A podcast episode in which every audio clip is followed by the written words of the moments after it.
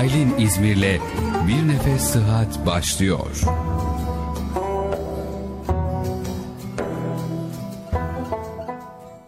Radyo Esenler'den bir nefes sıhhatten herkese merhabalar efendim. Bugün yine birlikteyiz. Biliyorsunuz her hafta sağlığımızı yakından ilgilendiren pek çok konuyu burada sizlerle birlikte uzman isimlerle masaya yatırıyoruz. Geçtiğimiz hafta kanser konusunu işlemiştik. Aman evlerden ırak diyelim. Her zaman sağlıklı olalım. Ee, iyi olalım. Peki bugün neyi konuşacağız? Hemen söyleyelim. Bugün e, çocuklarda sık görülen ortopedik rahatsızlıkları konuşacağız efendim. Bugünkü uzmanımız telefon hattımızdan e, bizlere bağlanacak. Bizleri o şekilde bilgilendirecek. İstanbul Beyin Hastanesi'nden ortopedi ve travmatoloji uzmanı operatör doktor Numan Duman e, hocamız bugün bizlerle birlikte olacak kendilerine sorularımızı göndereceğiz. Tabii sizler de bize sorularınızı gönderebilirsiniz. Facebook üzerinden e, merak ettiklerinizi gönderebilirsiniz. Çocuklar bizler için çok kıymetli, çok değerli.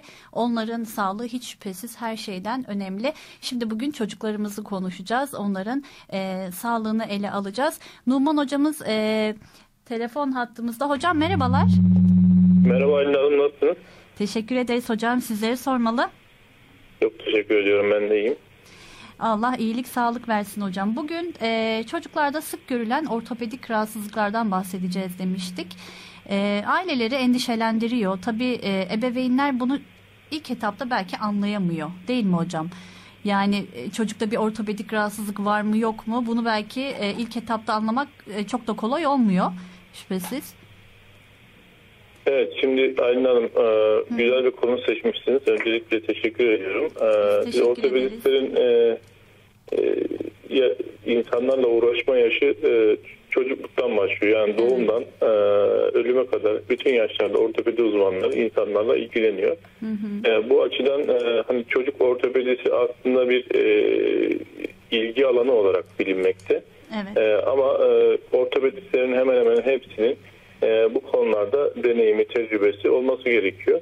E, belki ileride bir çocuk ortopedisi yan dalı oluşacaktır ortopedi adına ama e, şimdilik bütün ortopedistlerin e, yeni doğandan e, çocukluk yaşına, adolesan yaşına ve daha sonra da erişkin yaşına kadar bütün e, vücudumuzda meydana gelen değişiklikleri farkında olması gerekiyor. Ee, tabii ki e, çocukluk dönemi e, aslında doğumdan sonraki bir gelişim dönemi. Yani e, erişkinliğe geçiş için bir hazırlık dönemi. Bizim açımızdan e, kıkırdakların kemikleşmeye e, yüz tuttu. Yani e, kıkırdak olarak eklem hattının, kıkırdaklarının e, kemikleşmeye doğru yavaş yavaş 8-10 yaşlarına doğru e, mesela el bileğinde, kalçamızda ya da işte dirseğimizdeki kıkırdakların e, oluşumu e, zaman içinde tamamlanmaktadır. E, burada ailelere e, düşen e, vazife nedir? E, çocukların e, gelişimi esnasında çocukların e, uzuvları hakkında yakından ilgilenmeleri gerekiyor. Yani e, bir yeni doğan döneminde bir kalça e, çıkığı olabiliyor. Bazen e, ayak de, deformiteleri olabiliyor. Biz aslında bugün e, gelişimsel kalça displazisi ve e, ayak bileği ya da çarpık ayak e, olarak bilinen pesekine varus hakkında e, ağırlıklı konuşmayı e, düşünüyoruz. E, peki bu, bunlar nasıl oluşuyor? Na, nasıl meydana geliyor? E, öncelikle ayak bileği deformitesi dediğimiz çarpık ayak e, doğumda en geç doğumda tanı alan bir e, hastalık. Yani çocuk doğuyor bir bakıyorsun bir ayağı ya da iki ayağı çarpık yani normal değil görüntü olarak da e, fonksiyon olarak da normal değil. Aslında bu, bu hemen e, göze çarpan bir e, durum. Yani hani bunu e, kimse normal değil mesela görüntü olarak bir problem var, bariz bir problem var. Bazıları da e, tanısı zamanla oluşuyor. Yani mesela bir kalçasında bir displazi var. Kal- e, e,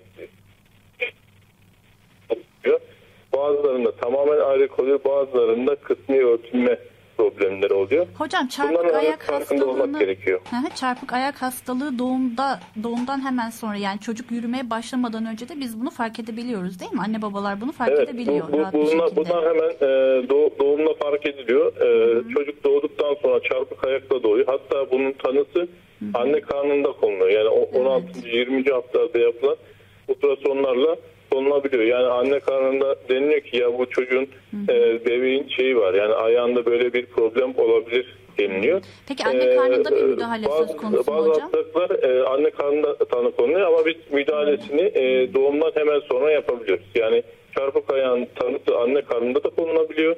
Ama en geç e, doğumda görülüyor. E, eğer atlanırsa görülmezse doğumda biz fark ediyoruz ve bize hemen geliyorlar. Biz de tedavisine bu süreçte başlıyoruz. Ama bazı hastalıklar da var ki e, müphem yani tam olarak hasta yürüyene kadar bilemiyoruz. Yani e, ne zaman afalamaya başlıyor, ne zaman yürümeye başlıyor. Aa, acaba işte bu çocukta bir aksama var. Acaba neden? Yani neden çocuk aksıyor ya da işte yürümesi gecikti işte ne yapmalıyım gibisinden. Burada işte ailelerin e, düşen e, vazife şu. Çocuğu her çağda doğumdan itibaren gözlemlemeleri gerekiyor. Mesela burada bir örnek daha vermek istiyorum. E, skolyoz dediğimiz bir rahatsızlık var halk arasında e, omurga eğriliği denilen bir hastalık. Bunlar bazen çocukluk çağında bazen adolesan çağda e, kendini gösterebiliyor. Yani burada a- ailelere e, düşen vazife ne mesela e, çocuğu bir duşa alıyorsunuz, banyo alıyorsunuz. E, işte çocuğun omuzları eşit mi? Ya da baktığım zaman sırtında elbisesini giyerken e, görüntüde öne doğru eğildiğinde bir e, asimetri var mı? Yani işte leğen kemiklerinde bir dengesizlik var mı? Hani anne e, çocuklarını bir böyle bir hekimmiş gibi bir dışarıdan bir gözlemlemesi gerekiyor. Yani e, ilk doktoru aslında aileler yani annesi olacak çocuğun. E, bazen çocuklar e, mesela e, omuzunda dengesizlik var. Kendisi farkında ama söylemiyor. Yani ailede bir çekince oluşuyor. Çevresinde çekince oluşuyor ama kendisi biliyor durumu ama ailesi şey yapmıyor. Hani ailesinin bunu fark etmesi gerekiyor. Yani çocuğun söyleyemediği şeyleri ailenin farkında olup gerekli yerlere, uzmanlara, ortopedistlere çocuk doktorlarına göstermesi gerekiyor. Bu önemli bir durum. Yani bunu e, ailelere e, biraz da e, rica Oldukça ediyorum. Çocuğunuzda e, ilgi olarak dış görünüşü ne özellikle yani ayağında, omurgasında ya da işte leğen kemiğinde bir e, görüntülerde bir deformasyon, gözünüze çarpan bir asimetri varsa mutlaka bunu önceden e, bir doktora göstermenizde fayda var. Evet hocam. Peki bu e, çarpık ayak e, hastalığı şimdi çokça duyduk aslında. Çok da şahit olduk. İşte ilkokulda hatta e, kimi öğrencileri, arkadaşları ya senin ayakların çarpık ayak mı gibi e, bazen hatta o, o tarz e, alay konusu da olabiliyordu. Şimdi çarpık ayak hastalığının e, peki tedavisi nasıl hocam? Nasıl tedavi ediliyor? E, Şimdi e, az önce oluyor? de söylediğim gibi çarpık ayak yani ayak ve ayak bileğini ilgilendiren bir hastalık. E, anne karnında 16 ve 20. haftalarda ultrasonla tanı konulabiliyor. Ama e, tedavisi ne zaman başlıyor diye sorarsak en geç doğumda e, ta- tanı konuluyor ve doğumdan itibaren e, çocuk doktorları ortopediste yönlendiriyor. Hemen diyor ki işte hocam bunun ayağında bir eğrilik var, bir çarpıklık var. Yani e, bir golf sopası tabiri caizse bir golf sopası gibi duruyor. Yani düz bir ayak olması gerek. Hareket, hareketi de kısıtlanmış bir şekilde oluyor. E, bu, bunun tanısını koyuyoruz. Peki e, tanısını koyduk. Ayağın birinde ya da ikisinde çarpık ayak var. Bazen ikisinde de çarpık ayak olabiliyor. Bazen bir tarafında olabiliyor.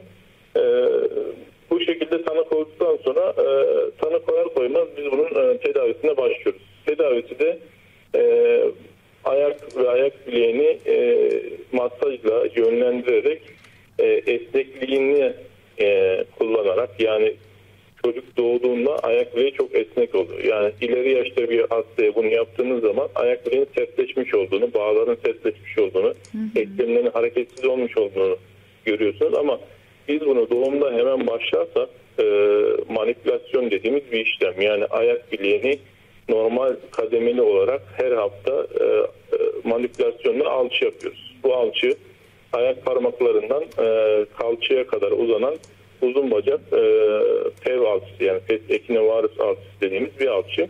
Bunu haftalık e, aşama aşama her hafta e, bir kısmını düzeltiyoruz. Her hafta bir kısmını düzeltiyoruz. Toplamda 5-6 e, alçılama yapıyoruz.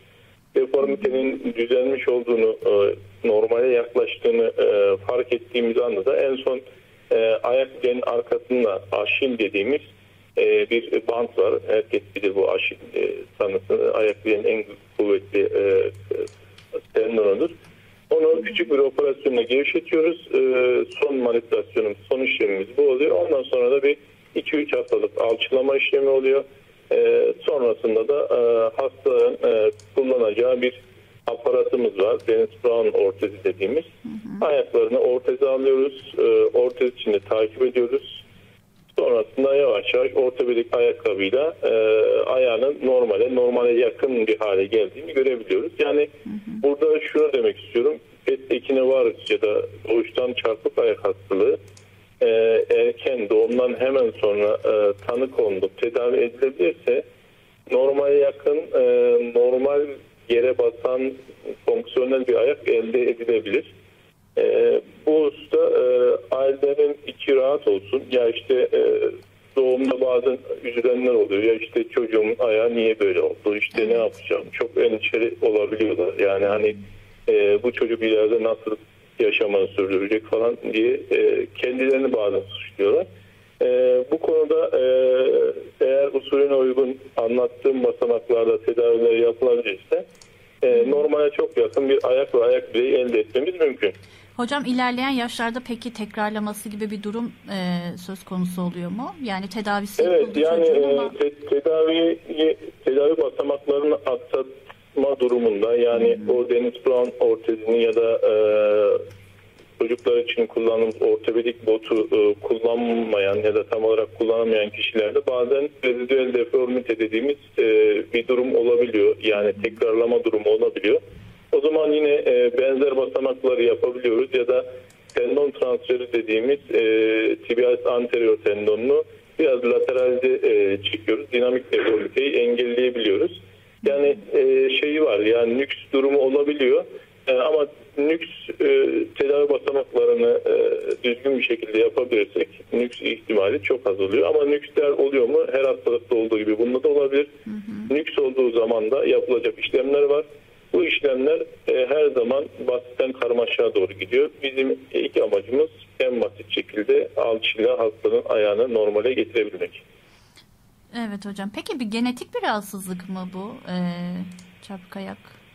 birçok teori ortaya konulmuş e, ama e, nihayetinde bağlarda bir genetik anormallik olduğu biliniyor. Yani tam olarak hani e, şundan kaynaklanır demiyoruz. Bazı hastalıklarla birlikte oluyor. Yani bu e, en çok e, birlikte olduğu e, hastalık gelişimsel kalça displazisi. Yani bir hastanın ayak bileğinde ayağında bir çarpık ayak varsa biz bu hastanın e, kalçasına hemen bakmak isteriz. Yani bir 40 gün olduğunda mutlaka gelin kalçasını değerlendirelim deriz. Çünkü ikisi birlikte e, çok sık görü- görülüyor. E, o açıdan e, hastanın kalçasını da değerlendirmekte e, kesinlikle istiyoruz. Evet hocam kalça demişken e, tabii bu ortopedik rahatsızlıklardan biri de doğumsal kalça çıkığı e, rahatsızlığı. Hatta özellikle bebekleri doğdukları andan itibaren e, aileler kundaklamaya çalışır. İşte şu kadar kundakta kalacak neden kundaklamadın gibi e, hep böyle bir akıl veren e, kesimde olmuştur. Şimdi doğumsal kalça çıkığı e, biraz anlatmanızı istiyorum. Yani bu e, nasıl bir Evet, rahatsızlık, e, faktörleri Doğumsal nelerdir? kalça displazisi e, bizim için çok önemli. Yani çocuk ortopedisiyle ilgilenen ana branşlardan biri. E, neyse ki e, devletimiz artık Sağlık Bakanlığı olarak e, doğumsal kalça displazisini farkındalık oluşturdu. Yani e, çocuk doğduktan sonra bir aile hekimine e, yönlendiriliyor ve yönlendirildikten sonra da e, mutlaka böyle topuk kanı alma gibi ya da işte aşılar gibi e, bir tarama programına e, tabi tutuldu. Ki de tutuldu. E, eskiden e, ileri yaştaki e, kişiler bazılarının böyle aksadığını görürüz. Yani bu hastalarda bir hemen bir ortopedist gözüyle acaba kalçasında bir problem var mı diye ben sorarım. Ama artık zamanla bu e, tarama programının e, oluşmasıyla birlikte e, gelişimsel kalça displazisi e, farkındalığı oluştu. E, yani bazen e, doğumdan hemen sonra hastalar geliyor hocam işte randevu alalım işte çocuğun kalçalarına bakmamız gerekiyor aile hekimi bizi yönlendirdi şeklinde E, bu e, bizim açımızdan e, ümit verici bir şey E, doğumsal kalça çıktığının farkındayız artık devlet olarak da millet olarak da bu bizi sevindiriyor peki nedir yani doğumsal kalça displazisi deyince aklımıza ne geliyor Evet. e, kalça eklemi büyük bir eklem. E, vücudun en büyük eklemi, en çok yük taşıyan eklem. Yani omurga e, ve leğen kemiğini e, bacağımıza ve ayağımıza bağlıyor. E, bu uyluk kemiği fincan kemiğinin arasındaki etkileşime biz kalça eklemi diyoruz. E, eğer bu kalça e, etkileşim e, beklenildiği gibi değilse e, bazen tamamen çıkık olabiliyor. Bazen displazi dediğimiz yani e, örtünme fincan kemiğinin e, femur başı dediğimiz o top kısmını ör- örtememesi ve sonrasında da e, e, kireçlenme ya da işte ağrıların ileriki zamanlarda oluşmasına zemin hazırlayacak bir durum e, aklımıza geliyor. E, genel anlamda e, kalça displazisi bu. Yani fincan kemiği ve e, femur başının e, tam olarak örtülmemesi ya da e, ilişkisinin anormal olmasına biz gelişimsel kalça displazisi e, diyoruz. Gelişimsel kalça displazisini günümüzde e, hastalar e, 40-45 günlükken özellikle ailede bir kalça çıkığı öyküsü varsa e, ya da işte az önce konuştuğumuz gibi bir çarpık ayak varsa yani risk faktörleri varsa mutlaka bir e, ortopedi ya da radyoloji uzmanının e, değerlendirilmesiyle tanısı konulabiliyor. Hocam az evvel de bahsettim. Kundaklama yöntemi eskisi kadar çok olmasa da yine e, bazı kimselerin tercih ettiği bir e, yöntem oluyor. Zararlı bir şey değil mi bu? Bilinçsizce Evet yani şey e, kundaklama bizim bir geleneğimiz. Yani eski filmler e, bile baksanız hemen çocuğu böyle bir kundağa sarma, güzel paketleme gibi bir e, e, yöntem var. E, çocuğu böyle hareketsiz e, Evet. bırakacak bir işlem. Aslında e, çok da e, ortopedi uzmanları olarak biz bunu doğru bulmuyoruz. Yani eğer özellikle hastanın kalçasında bir displazisi varsa, yani kalçası displazik bir hastayı kundaklarsanız iyileşmemesi için e, hastanın elinden geleni yap- yaptınız demektir. Yani Evet. e, iki kalçanın bacağın birbirine yaklaştırılması e, displazik ya da çıkık olan e, bir kalçada e, iyileşmeme e, adına yapılacak en kötü şey oluyor. Yani e, bizim tedavideki amacımız zaten e, şu şekilde e, eğer e, çocukta e, kalça displazisi tanısı koymuşsa hemen e, bir e, aparatımız var. Pavlik bandajı dediğimiz bir bandaj. Bu bandajın pozisyonu şu şekilde oluyor. Kalçaları e, 90 derece, dizi 90 derece e, büküyor. Yani e, dizi ve kalçayı 90 derece büken bir aparat ve bacakları da birbirinden ayırıyor. Yani biz bu aparata çocuğu koyduğumuz zaman e, şeritlerini de kıstırdığımız zaman çocuğun pozisyonu kalçalara ve dizler 90 derece fleksiyonla yani bükülü şeklinde ve bacaklar birbirinden ayrılmış şekilde oluyor. Tam tersi kundağı aldığınız zaman bacakları birbirine yaklaştırıyorsunuz ve düzlüyorsunuz. Yani Evet. çıkığa meyil oluşturuyor yani. Anlatabildim? Yani bu Evet, evet. kundak dediğimiz olay e, maalesef e, tedavinin tam tersi şeklinde bir e, alışkanlık. İşleri biz bunu istemiyoruz. zorlaştırıyor. Hı hı. Hatta şöyle bir araştırma var. Afrika'daki e, ilkel kabilelerde e, kalça çıkığı e, çok görülmüyor. Neredeyse hiç görülmüyormuş. Bunu da şu, şu şekilde e, açıklıyorlar. E, insanlar e, mevsim şartlar, şartlarına göre e, çocuklarını e, sırtlarında taşıdıkları için e, sırtlarına bağlıyorlar. Bu şekilde çocuklar bacakları ayrık bir şekilde annelerinin sırtında ve e, kalçası ve dili 90 derece e, fleksiyon dediğimiz bükülü pozisyonda kaldığı için tam yani bizim pavlik bandajı pozisyonunda taşınıyor Afrika'daki çocuklar. Böyle olunca bu çocuklarda bir kalça çıkığı bi- bizden daha az oluyor. Tam tersine işte kundak pozisyonunun tam tersi pozisyonunda taşıyorlar çocuklarını. Afrikalı çocuklarda böyle bir durum daha nadir görülüyor. Yani kundak bizim için çok sevilen, istenilen bir şey değil. Evet hocam güzel bir bilgiydi. Ee, Afrika'da e, bu tür kalça çıkıkları hiç e, görülmüyor dediniz. Peki hocam nasıl bir tedavi e, uygulanıyor? Kalça çıkığı tedavisi nasıl oluyor? Evet yani bu kalça çıkığında e, her bin e, canlı doğumda 10 ila 15 e, sıklığında görüyoruz biz kalça çıkığını. Kız çocuklarında 4-8 kat daha fazla görülüyor.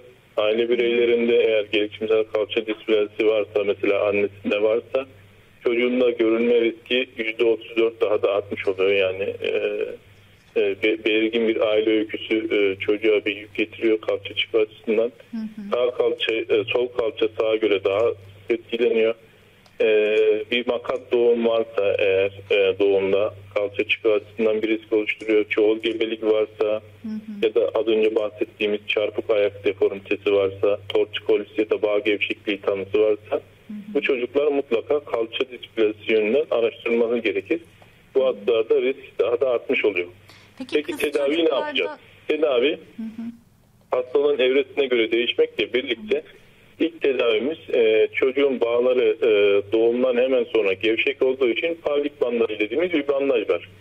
Bu bandajı alıyoruz. Bu bandaj az önce söylediğim gibi bacakları e, dizden 90 derece kırıyor, kalçayı 90 derece öne doğru kırıyor ve bacakları birbirinden ayırıyor. Bu pozisyon e, Human pozisyonu dediğimiz yani bir e, tanımlanmış bir pozisyon. Bu pozisyonu aldığımız zaman çocuğu çocuğun kalçası fincan kemiğine oturmaya doğru meyil ediyor. Hocam bu tedavi Ya bu- süreci ne kadar sürüyor bu anlattıklarınız? Yani belli bir süreci mi kapsıyor yoksa? Süreç evet e, süreç biraz uzun olabiliyor. E, özellikle bahsettiğimiz parlik bandajını e, çocuklar e, bandajı ayaklarıyla yenebilecek güce kadar yani ortalama 5-6. aya kadar biz bandajda takip ediyoruz. Bu bandajda eğer çocuğun displazisi çektiğimiz ultrasonlarla özellikle şunu söylemek istiyorum. Bu hastalığın tanısı ultrasonla konuluyor. Yani doğumdan 45. günde geldiğiniz zaman doktorumuz radyoloji doktoru olabilir, ortopedi doktoru olabilir. Ultrason yapıyor. Ultrasonla tanı koyuyoruz. Yani bir radyasyon yok. Röntgen yok. Tomografi yok. Kesinlikle graf denilen e, bir e, doktorun tanımladığı yöntemle e, kalça ultrasonu yapılarak hastanın e, kalçası hangi seviyede displadikse tanısı konuluyor. Tedavisi de 6. aya kadar ultrasonla takip ediliyor. E, sonrasında tedavi içinde ilk basamağımız pavlik bandajı. Pavlik bandajında başarısız olursak hastanın e, kalçasını yerine koymak için ameliyathanede kapalı redüksiyon dediğimiz e, hafif bir e, uyku narkoz altında röntgenle kontrol ederek 6. aydan sonra bir gövde altısı yapabiliriz. Yani human pozisyonu dediğimiz pozisyonu alıp çocuğu e, bir bacağını ve gövdesini kalçasını içine alan bir alçıya sarabiliriz. Bu alçı e, ortalama bir buçuk iki ay takip ediyoruz bu alçıyla hastayı. Bu alçıdan sonra kalçanın yerinde olduğunu düşünüyorsak alçıyı sonlandırıp hastayı fika dediğimiz bir e, aparat var. Onunla takip edebiliyoruz. Yani e, basitten karmaşa doğru giden bir e, tedavi e, algoritmamız var. Önce bandaj veriyoruz. Bandajla tedavi olmazsa gövde alçısı yapıyoruz. Gövde alçısına rağmen eğer e, deformite kalça çıkıyor düzelmiyorsa açık redüksiyon dediğimiz kalçanın içini temizleyerek o, o femur başını kalçanın içine koyup tekrar alçılama gibi bir ameliyat e, yapılabiliyor. Buna açık redüksiyon ve pedal alçı deniliyor. Yine alçıyla yapıyoruz. Eğer hasta bir yaşın üzerindeyse yani artık e, açık redüksiyonla düzelmeyecek ileri derece displazisi varsa bu sefer leğen kemiğini e, düzeltici yönlendirici ameliyatlarımız var. Pelvik osteotomiler dediğimiz. Bu sefer biraz daha ameliyata doğru yavaş yavaş kemiğin e, yönlendirilmesi şeklinde ameliyatlar var. E, bizim amacımız e, hastamız çocukların bu yöne gitmemesi. Mümkün olduğunca ameliyatsız işte bandajla ya da işte alçıyla ya da tipikayla hastanın e, ameliyatsız bir şekilde kalçasının normal bir şekilde gelişmesini sağlamak. E, hastalığın durumuna göre, e, evresine göre, çocuğun yaşına göre tedavi seçenekleri mevcut. Peki hocam e, işte çocukluğunda anlaşılmadı ya da doğumdan sonra bu e, rahatsızlık anlaşılmadı. Hangi yaş grubunda ortaya çıkar e, kalça çıkığı? Yani ilk belirtileri ne zaman? Öncelikle şöyle söyleyeyim. Yani belirti ne zaman belirti verir diye e, e, sorarsanız e, anladığım kadarıyla bu. Çocuk yürümeye başladığında kesinlikle e, tanısı konulur. Yani, yani geç tanısı konulur. Yani biz bunu istemiyoruz aslında. Yani bir yürüyen bir çocuk en az bir yaşındadır. E, yavaş yavaş apalıyordur. Yani o zamana kadar ailenin bir bacağında kısalığı fark etmesi gerekir. Bir dizini yaklaştırdığı zaman çıkık olan dizin daha geride olduğunu ya da cildin katlantılarının farklı olduğunu e, uyanık olması lazım. Yani bir çocuğu aldığı zaman işte sağ dizindeki cilt katlantıları sol dizinden farklı. Ya da bakıyorum iki dizini yaklaştırıyorum. Bir dizi geride bir dizi ileride. Ayaklarını uzatıyorum. işte topu birinin geride birinin ileride. Şimdi bunları gördüğü zaman bir ailenin, annenin, babanın ya da babanın kim bakıyorsa kesinlikle uyanık olması lazım. Aa bu çocuğun bacağında bir kısalık var. Acaba neden? Ne getirmesi gerekiyor? Eğer ileriki yaşta e, bunlar fark edilirse bunların tedavileri e, daha çok e, kemiği yönlendirme ameliyatlarıyla oluyor. Yani bir belli bir e, osteotomi dediğimiz kemiğin kesilip e, o başın içeri yönlendirilmesi şeklinde oluyor. Her dönemde e, kalça ameliyatı yapılabilir. Yani bu hasta 20 yaşında da olsa yapılabilir. 30 yaşında da olsa yapılabilir. Ama bizim için önemli olan kalça ekleminin kıkırdağının sağlam olmasıdır. Yani koruyabileceğimiz bir kıkırdak olmalı. Eklemin en önemli komponenti kıkırdaktır. Kıkırdak varsa eklemde ağrı hissetmeyiz. Ne zaman kıkırdağımız soyulur, kıkırdağımızı kaybederiz, biz o zaman ağrı duymaya başlarız. Eğer korumak istediğimiz eklem, herhangi bir eklem olabilir, bu dizi olabilir, kalça olabilir. Orada kıkırdak varsa orayı korumaya yönelik ameliyatlar yapılabilir. Bu kalça içinde böyle. Yani yeter ki orada koruyacağımız bir kıkırdak olsun ve yapacağımız ameliyat buna değilsin. Onun haricinde her zaman ameliyat yapabiliyoruz. Hocam ameliyattaki başarı oranı geçmiş yıllara e, oranla artık daha iyi değil mi? Hem Tabii ki yani tecrübelerimiz e, giderek artıyor. E, cerrahi malzememiz de giderek artıyor. Zamanla tüm ameliyatın, ameliyatların ya da e, yapılan bütün e, işlemlerin etkisi ve yan etkisi ortaya konulmuş. Yani e, biz bir yaşındaki hastayı niçin ameliyat ediyoruz? Niçin ameliyat etmiyoruz? Ameliyat edersek sonucumuz ne olur? Ya da işte e, ameliyattan sonra bizi neler bekliyor? E, bilim zaten bu şekilde ilerliyor. Yani yapacağımız işlemin daha önceki insanların başına geldiğinde yapılan sonuçları öngörülüyor. Yani bu hastaya bunu yaparsak bizi şunlar bekliyor. Bir de yan etki olarak bunlar bekliyor. Bunları e, kabul edersek e, akla yatkınsa e, bunları biz deniyoruz ve yapıyoruz. Sonuçları da hemen hemen e, dünyayla ya da önceki yapılan işlemlerle e, düzgün prosedürde yapılırsa benzer sonuçlar alınıyor. Evet Numan Hocam. E, bir şarkı arası vereceğiz. E, ufak bir nefes alacağız. Sonra diğer sorularımla e, devam edeceğiz.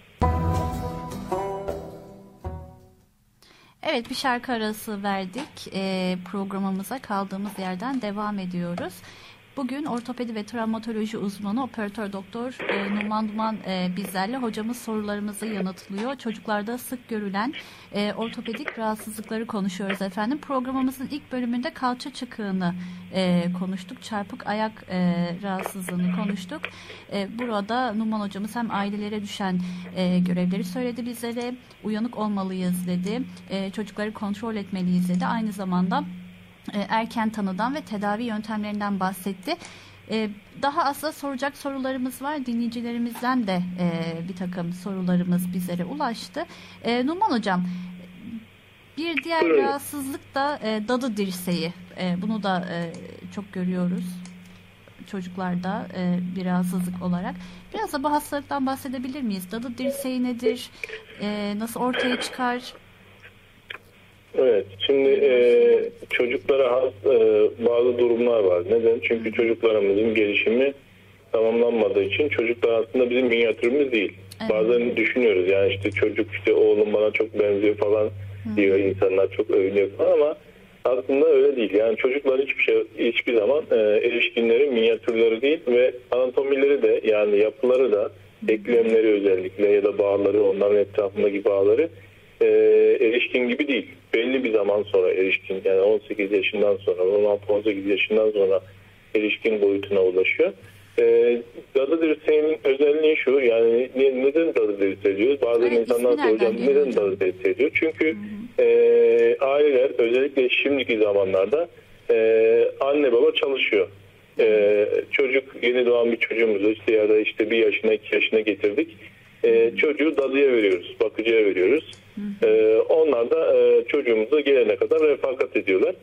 Bazen eğlenmek için ya da işte bazen bir yerden bir yere taşımak için e, özellikle 5 yaşın altındaki çocuklarda görülüyor bu, bu durum.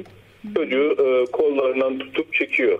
Ya da işte aile anne baba e, arada çocuk var kollarından aslıyorlar. Hop yapıyorlar bırakıyorlar hop yapıyorlar bırakıyor. Çocuk da eğleniyor aile de eğleniyor. En son bir ses geliyor çocuk e, dirseğini oynatamıyor. E, hemen bir endişe durumu oluşuyor. İşte e, çocuk e, bir şey alıp ağzına eliyle götüremiyor. İşte dirseğinde ağrı oluyor. Hiç oynatmıyor, kımıldatmıyor. Acil servise başvuruyor bunlar genelde.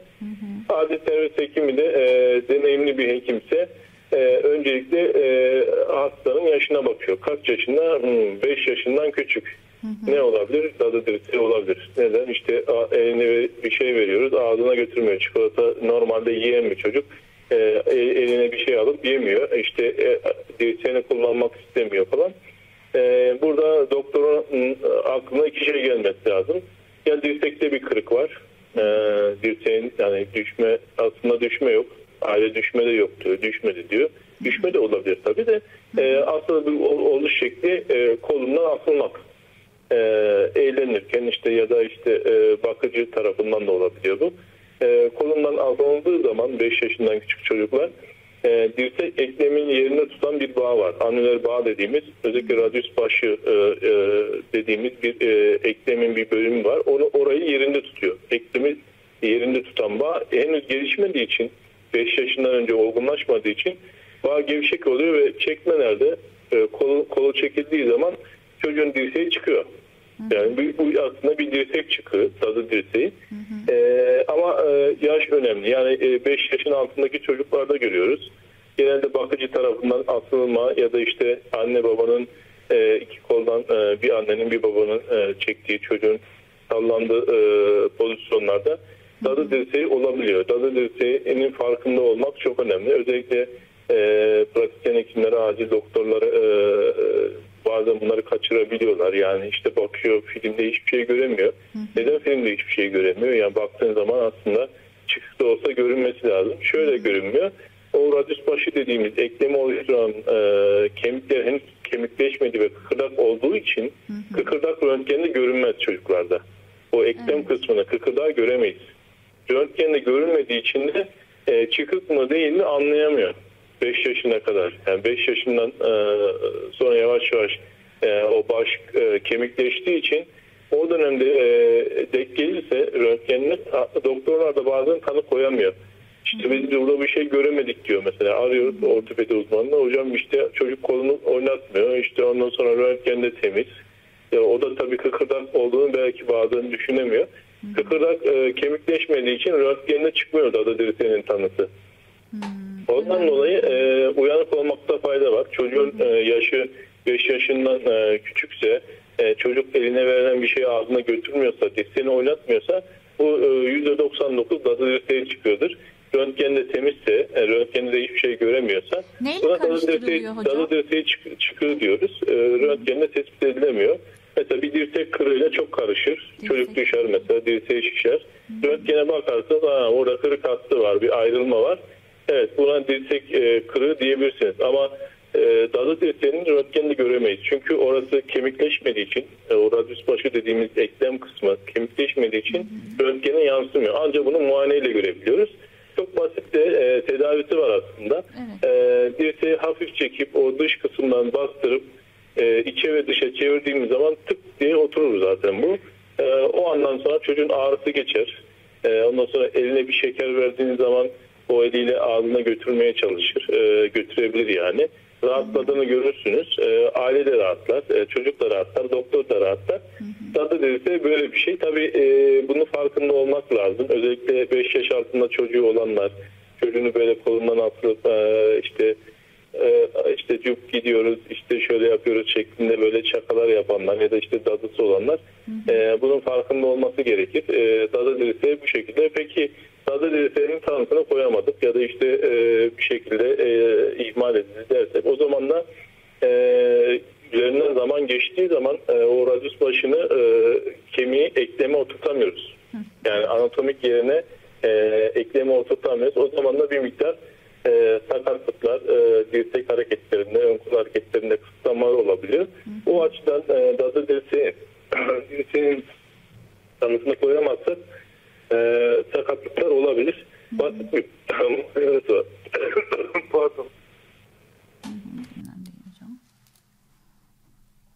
Bir şekilde e, yerine konabilir. Anladım hocam. Bir de e, bu noktada şunu söylemek istiyorum. E, malum kırıktan çıkıktan bahsettik. E, bu kırıkçı çıkıkçılar da e, hala bir kısım e, kimselerin böyle rağbet ettiği yerler oluyor maalesef. Biraz da oralara Yani biz de, ne biz kadar zararlı e, olduğundan çok, e, bahsetsek. mağduruz. Gerçekten Evet. e, şu dönemde e, röntgen, ultrasonun, efendime söyleyeyim gerekirse tomografi ve MR'ın olduğu yerde insanlarımız e, hala kırıkçı çıkıkçıdan e, medet umuyorlarsa E, üzücü bir durum. Yani e, bir doktorun yetişmesi çok uzun zaman alıyor. Ortopedi uzmanının e, Evet. yetişmesi, bu bilgilere sahip olması e, çok uzun zaman alıyor ve e, hiçbir doktor e, bir hastalığı ya da e, durumu e, gözden kaçırmak ya da tedavisini aksatmak istemez. Çünkü hem vicdanın hem de e, yasalara karşı e, hastasına ve ailesine e, sorumludur. Yani her zaman sorumludur ama e, gidilen o kişiler sınıfçı olabilir, kırıkçı, çırpçı olabilir. Bunlar kendilerince bir eğitim aldıklarını düşünseler bile e, hiçbir zaman e, bir e, eklemi, e, kemiği, anatomisini, fizyolojisini, e, patolojisini bilmedikleri için e, birilerinden bir şekilde kendilerini kabul ettirip bir şekilde fayda sağlayan insanlar. E, bu yüzyılda artık e, sınıfçıdan, kırıkçıdan, çıkıkçıdan e, menfaat beklemek e, gerçekten üzücü böyle şeylerin olmasını çok istemeyiz. E, bir de bunların şeyi de var. Mesela bana bazen gelirler. Hocam işte ben kırıkçıya, çıkıkçıya gittim. E, işte Evet. çıkık dedi. Yani çık oturttu falan bilmem ne. Hani neye göre çıkık dedi, neye göre oturttu, öncesinde filmi var mı, çıkık halini dokümente etmiş mi, E, yerine koyduktan sonra film çekmiş mi? yani bu, bu tür şeyler hep soru işareti. E, bir doktora gidiyorsun, önce bir ufak bir muayene ediyor, sonra röntgen istiyor. Ha bakın bu eklemin ilişkisi bozulmuş, bu buradan çıkmış, bu buradan kırılmış şeklinde dokümente ediyor. Şimdi adama gidiyorsun, eliyle bir şeyler yapıyor. İşte bu çıkmış, işte bu şöyle olmuş. Yani görüntüsü var mı? Yok. İşlem yaptıktan sonra görüntüsü var mı? Yok. Bir e, karşında bir muhatap mı, sorumlu mu? O da yok.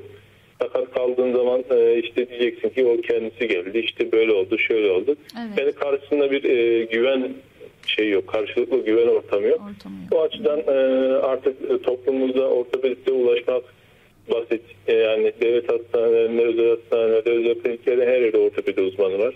Her yerde röntgen var. Dünyanın en çok röntgen, MR tomografisine sahip ülkeyi.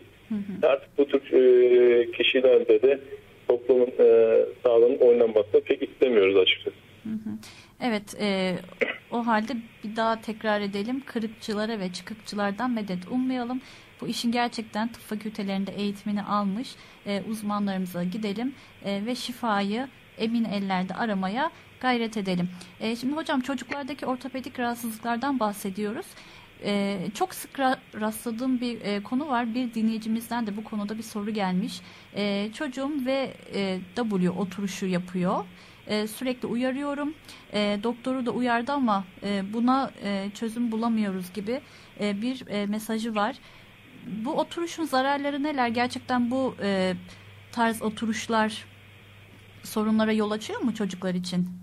Ee, Şimdi şöyle e, aslında e, herhangi bir oturuşun e, belirgin bir şekilde bir hastalığa sebep olduğu gösterilmemiş. Yalnız eğer hastamızda bir kalça displazisi varsa yani böyle bir tanı almışsa mümkün oldukça çocuğu o pozisyonda oturtmak istemiyoruz. Tabii az önce konuştuğumuz gibi yani bizim pavlik bandajının pozisyonu neydi?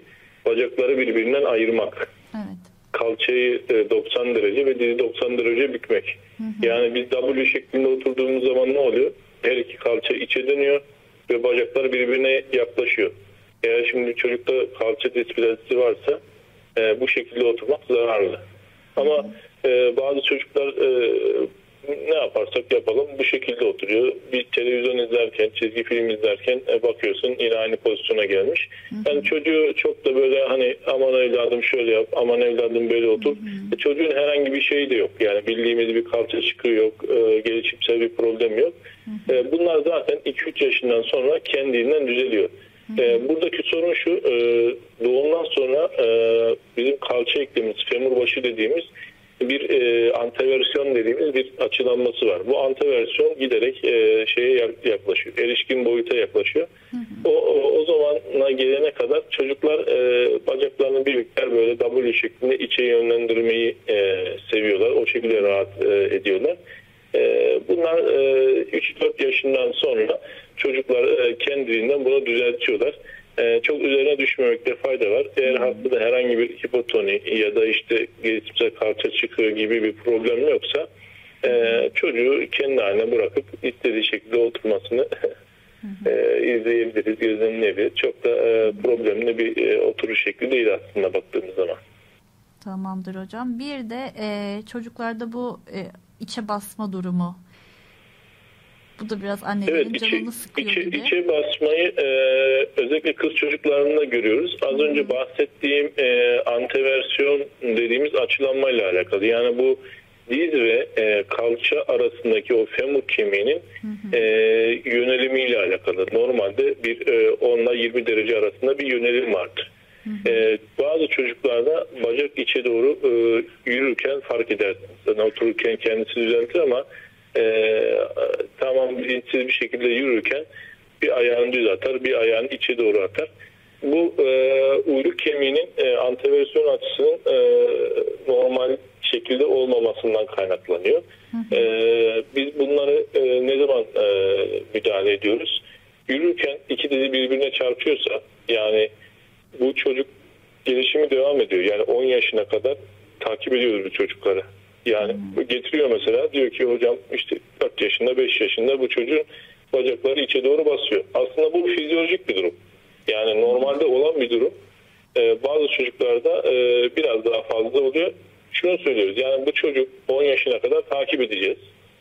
10 yaşından sonra e, erişkinliğe doğru yaklaşırken hala bacak, bacakları içe dönüyorsa, yürürken, koşarken dizleri birbirine çarpıyorsa ya da çok ciddi kozmetik takıntı haline getiriyorsa büyümesi tamamlandıktan sonra yani bu bir süreç. Bu femoral anteversiyon dediğimiz yani o uyluk kemiğinin dönmesi ve son şeklini alması e, büyümenin tamamlanmasıyla e, son halini alıyor. Yani bu işte çocuğum 4 yaşında hemen getirelim düzeltelim. Böyle bir şey yok. Yani zaten o 10 yaşında belki hiç problem olmayacak şekilde düzelecek. Yani Evet. e, böyle bir e, algı var ailelerde. Korkuyorlar işte e, anneannesi babaannesi dedi ki bu çocuğun bacakları eğri. Evet. Şöyle bir durum var. E, gelişimsel e, olduğu için yani çocuk 2 yaşından 4 yaşına kadar 2 yaşına kadar çocukların bacakları içe doğrudur. İçe doğru eğilimlidir. 2 yaşından 4 yaşına kadar yavaş yavaş dışa doğru açılmaya başlarlar. Dizlerinden dışa doğru açılırlar. 8 yaşından sonra erişkin bir dizilim ortaya çıkar. Yani erişkinlerin dizilimini yakalamaları genelde çocukların 8 yaşından sonradır. Geliyor işte hocam e, ne yapalım alçım yapalım. İşte çocuğun bacağı eğri. Yani hani bakıyorsun muayene ediyorsun 2 yaşında mesela içe doğru. Ha, diyoruz ki bu 2 yaşındaki çocukların bacağı içe doğru eğilimli olabilir. İşte 4 yaşından sonra bu düzelecek. 8 yaşına kadar takip ederiz. Yani bir alçısı ya da işte bir ameliyatı yok. Ta ki e, çocuk 10 yaşında işte erişkin yaşa geldiği zaman bakıyoruz ki e, yürümesinde e, problem var. Dizleri birbirine e, çarpıyor. O zaman e, diyoruz ki şöyle bir ameliyat var. Yani uyluk kemiğini e, osteotomi dediğimiz yönlendirici şekilde e, kesip e, düzgün pozisyona alıp plakla vidayla tutturup istediğimiz pozisyona getirebiliyoruz. Yani bunun ilerleyen zamanlarda böyle bir ameliyatı var ama çocukta böyle alçıya alalım işte ne yapalım hemen ameliyat edelim demiyoruz. Hemen de paniklememek Geliş- lazım. Aileler evet, gelişimi tamamlanana takip kadar etmeli. takip ediyoruz. Her şeye rağmen yürümesinde problem oluşacak fonksiyonel anlamda bir eğrilik varsa o zaman bu şekilde bir tedaviyle e, düzeltmeyi başarabiliriz. Ama 2 yaşında ya da 4 yaşında bir çocuğun ameliyat olması gibi bir durum söz konusu değil eğrilikten. Evet hocam. Ee, teşekkür ediyoruz. Ee, bu sorunun e, cevabını da almış olduk. Ee, bir de belki de en başta sormalıydım hocam. Şimdi e, beslenme de aslında kemik gelişimi açısından e, önemli, çok önemli bir konu. Aileler özellikle e, çocuklarının beslenmesinde hangi e, besinlere önem vermeli, e, hangi yaş grubunda neleri tüketmeli? Belki buna değinsek e, iyi olacak diye Tabii ki. düşünüyorum. Şimdi e, eskiden raşitizm denilen bir hastalık vardı. Evet. Yani raşitizm e, en son yani ben ben de hani klinik pratikte çok e, rastlamadım ama e, bacakları O şeklinde olan e, insanlar, çocuklar yani O şeklinde 4 yaşında 5 yaşında D vitamini eksikliğine bağlı olarak O şeklinde bacağı eğri olan e, çocukları görebiliyorduk ya da işte el bileğinde ağrısı olanlar e, şeklinde e, deformite oluşturacak kadar D vitamini eksikliği olabiliyordu. E, ama artık e, toplumumuzda bunları çok görmüyoruz. Yani ben bir raşitizmle gelen e, bir çocuğu hatırlamıyorum. Ya da tedavisi verdim. D vitamini, ciddi D vitamini eksikliği e, olan çocukları hatırlamıyorum ama e, bu neyden kaynaklanıyor? Aile hekimleri, e, çocuk doktorları e, çocukları çok iyi takip ediyorlar. D vitamini replasmana damlası, işte tableti olsun, damlası olsun bunları veriyorlar ya da işte çocuklarımız e, ülkemizin e, güneşinden faydalanabiliyorlar. E, güneş de D vitamini e, sentezlenmesinde önemli bir yere sahip. Toplam olarak bu D vitamini seviyesinin belli bir seviyede olması gerekiyor. E, D vitamini eksikliği olursa öncelikle e, iskelette bütün kas kemiklerimizde ağrılar hissedebiliyoruz. Sonrasında da ileri düzeyde kemik erimesine e, karşı karşıya olabiliyoruz. D vitamini çocuklar için çok önemli. E, C vitamini de çok önemli. Yani bu e, ligamentler dediğimiz e, bağlarımızın etrafındaki e, bağların yapı taşı e, C vitamininden kaynaklı. C vitamini kolajen sentezinde çok önemli bir e, vitamin. E, eksikliğinde skorbut denilen e, bir hastalık oluyor. Onu da bazen bu gemicilerde mesela görebiliyoruz gemiciler uzun süreli e, C vitamini almadan e, çok uzun karayı görmeden C vitamini eksikliği oluş, oluşabiliyor. Hı hı. E, onlar da bazen görülebiliyor. Normal hayatta C vitamini artık insanlar hemen hemen her yerden e, alabiliyor. İşte yeşil yapraklı e, sebzelerden alabiliyorsun ya da işte e, limon gibi e, narinciyelerden alabiliyoruz. E, vitamin eksikliği önemli ama artık e, neyse ki toplumumuzda biz artık bunları çok görmüyoruz. Evet. Tabii çocuklar e, büyüme çağında oldukları için proteinden zengin e, beslenmelerini öneririm. Yani e, bütün e, vücudumuzun e, her yerinde protein var. Ke, kemikte kollajen yine bir protein. E, bağlarımızdaki yine kollajenler protein. E, dengeli bir beslenme e, çocukların büyüme ve gelişmesi için e, bunun da farkında. E, bütçelerini aşmayacak, zorlamayacak şekilde e, et, süt, yumurtaya devam etmelerini öneririm. Peki hocam o zaman Facebook'tan e, uzak tutacağız çocukları. Tabii e, sağlıklı beslenmelerine de önem göstereceğiz hocam. E, son olarak bir soru daha var. E, onu da yöneltmek istiyorum sizlere. Şimdi çocuklarda e, büyüme ağrıları e, oluyor. İşte boyu uzuyor, kemikleri ağrıyabilir diyoruz. E, peki bu büyüme ağrıları ne zaman e, kemik tümörü olabiliyor? Bazen e, bu tarzda e, tehlikeli durumlar da ortaya çıkabiliyor. Kemik tümörüyle büyüme ağrısını birbirinden ayıran e, faktör nedir hocam? Şimdi şöyle e, büyüme ağrısı e, fizyolojik olarak kabul etmekte fayda var. Yani e, bir bacağımız büyüyorsa diğer bacağımız da büyüyor. Bir dizimiz büyüyorsa ya da bir kolumuz büyüyorsa öbür kolumuz da büyüyor. E, aynı ağrıyı iki tarafta da hissedebiliyor ya da aynı şiddette hissedebiliyor olmamız gerekiyor. E, yani bir e, dizimizin biri çok fazla ağrıyor. Yani sağ dizim çok ağrıyor. İşte ilaç kullandım geçmedi e, işte sürekli bundan sızlanıyor çocuk e, o zaman uyanık olmakta fayda var. Yani aynı anda iki tarafta tümör olması çok nadir. Evet. E, ama aynı anda e, iki tarafta büyüme arasını hissedebiliriz. Ya da e, çocukta bir gece terlemesi varsa, çocukta bir kilo kaybısı varsa ya da ağrıyan uzvunda bir şişlik varsa, kızarıklık ya da güçsüzlük varsa ya da lenf bezlerinin olduğu yerler koltuk altı ya da kasık bölgesinde e, bilya şeklinde e, lenf şişmişse, orada hassasiyet varsa.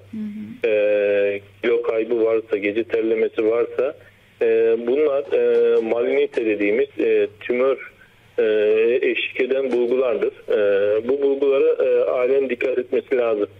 Yani basit bir ağrı kesici geçiyor. Tamam yani çok önemli değil. Ya da işte yanlış olarak kilo kaybı yok ne bileyim karın ağrısı e, bazı e, tümörlerle birlikte olabiliyor. Mesela aptomiyom olabiliyor, nörofibrom olabiliyor. Bunlar karnını da tutabiliyor. Ek hastalık var mı? Yani çocuk e, başka bir şeyden de şikayet ediyor mu? Yani işte kemiğim ağrıyor ama işte e, ne bileyim gece terliyorum. İşte şuramda da şöyle bir şişlik var. İşte şurada bir kızarıklık var ya da bir asimetrik bir görüntü var. O zaman uyanık olmakta fayda var. E, çok basit. Artık bütün e, doktorlarımız görüntüleme yöntemleriyle e, tanıları, tedavileri planlayabiliyor. Yeter ki biz bir şeylerden şüphelenelim. Yani iki tarafta büyüme ağrısı olabilir ama iki tarafta e, tümör ağrısı çok nadirdir. Ya da işte çocukta bir kilo kaybı vardır, bir iştahsızlık vardır ya da bir e, ne bileyim bir kan kanla alakalı bir durumlara yansımıştır. E, mesela lenfoma dediğimiz şeyler e, kandan olup da kemiğe de yani yansıyabiliyor. E, bu tür şeylerde e, ailelerin uyanık olması lazım. Çocuğu değerlendirirken iki tarafında da var mı? Ek olarak işte bir kilo kaybı, işte gece terlemesi ya da bir yerinde bir şişlik e, ya da e, bir kırık bile olabiliyor. Bazen e, kemik tümörü o kadar büyüyor ki artık kemiğin hemen hemen her yerini e, kapsıyor ve artık hasta kırıkla geliyor. Kırı bakıyorsun ya niye kırılmış? Aa, burada bir tümör varmış, kemiği zayıflatmış. Buna bağlı olarak da mesela gelebiliyor. Ee, tabii ağrı bizim için çok önemli bir uyarıcı. Ağrı olmasa birçok şeyin farkında olmayız. Onun için ailelerin çocuklarını e, bu şekilde değerlendirme, gözlemleme öneriyorum. Peki e, Numan Hocam çok teşekkür ediyoruz. E, gerçekten çok faydalı bilgiler e, paylaştınız bugün bizlerle. Pek çok soruya da cevap bulduk. E, eklemek istediğiniz başka herhangi bir şey var mı? Aylan ben çok teşekkür ediyorum. Ee, çok Biz güzel program yaptık. Ee, elinize sağlık. Ee, bütün ailelere e, çocuklarla birlikte sağlıklı bir e, sağlıklı bir ömür diliyorum. Unutmayın e, bu ülkede ortopedi doktoruna ulaşmak artık çok basit. E, her zaman yanınızdayız. E, sağlıklı günlerde görüşmek üzere. Çok teşekkür ederiz Numan Hocam. Allah gerçekten doktorları, e, doktorlarımızı e, başımızdan eksik etmesin. E, onlar bizim sağlık elçilerimiz efendim. Bugünkü e, Bir Nefes Sıhhat programının sonuna geldik e, kıymetli Radyo Esenler dinleyicileri. Umarız e, sizler için de bir farkındalık oluşturmuştur bugün anlattıklarımız. E, hocamızın dediği konulara da e, dikkat kesilmekte fayda var fayda var diyelim. Hepinize sağlıklı, huzurlu günler diliyorum. Hoşça kalın, sağlıkla kalın.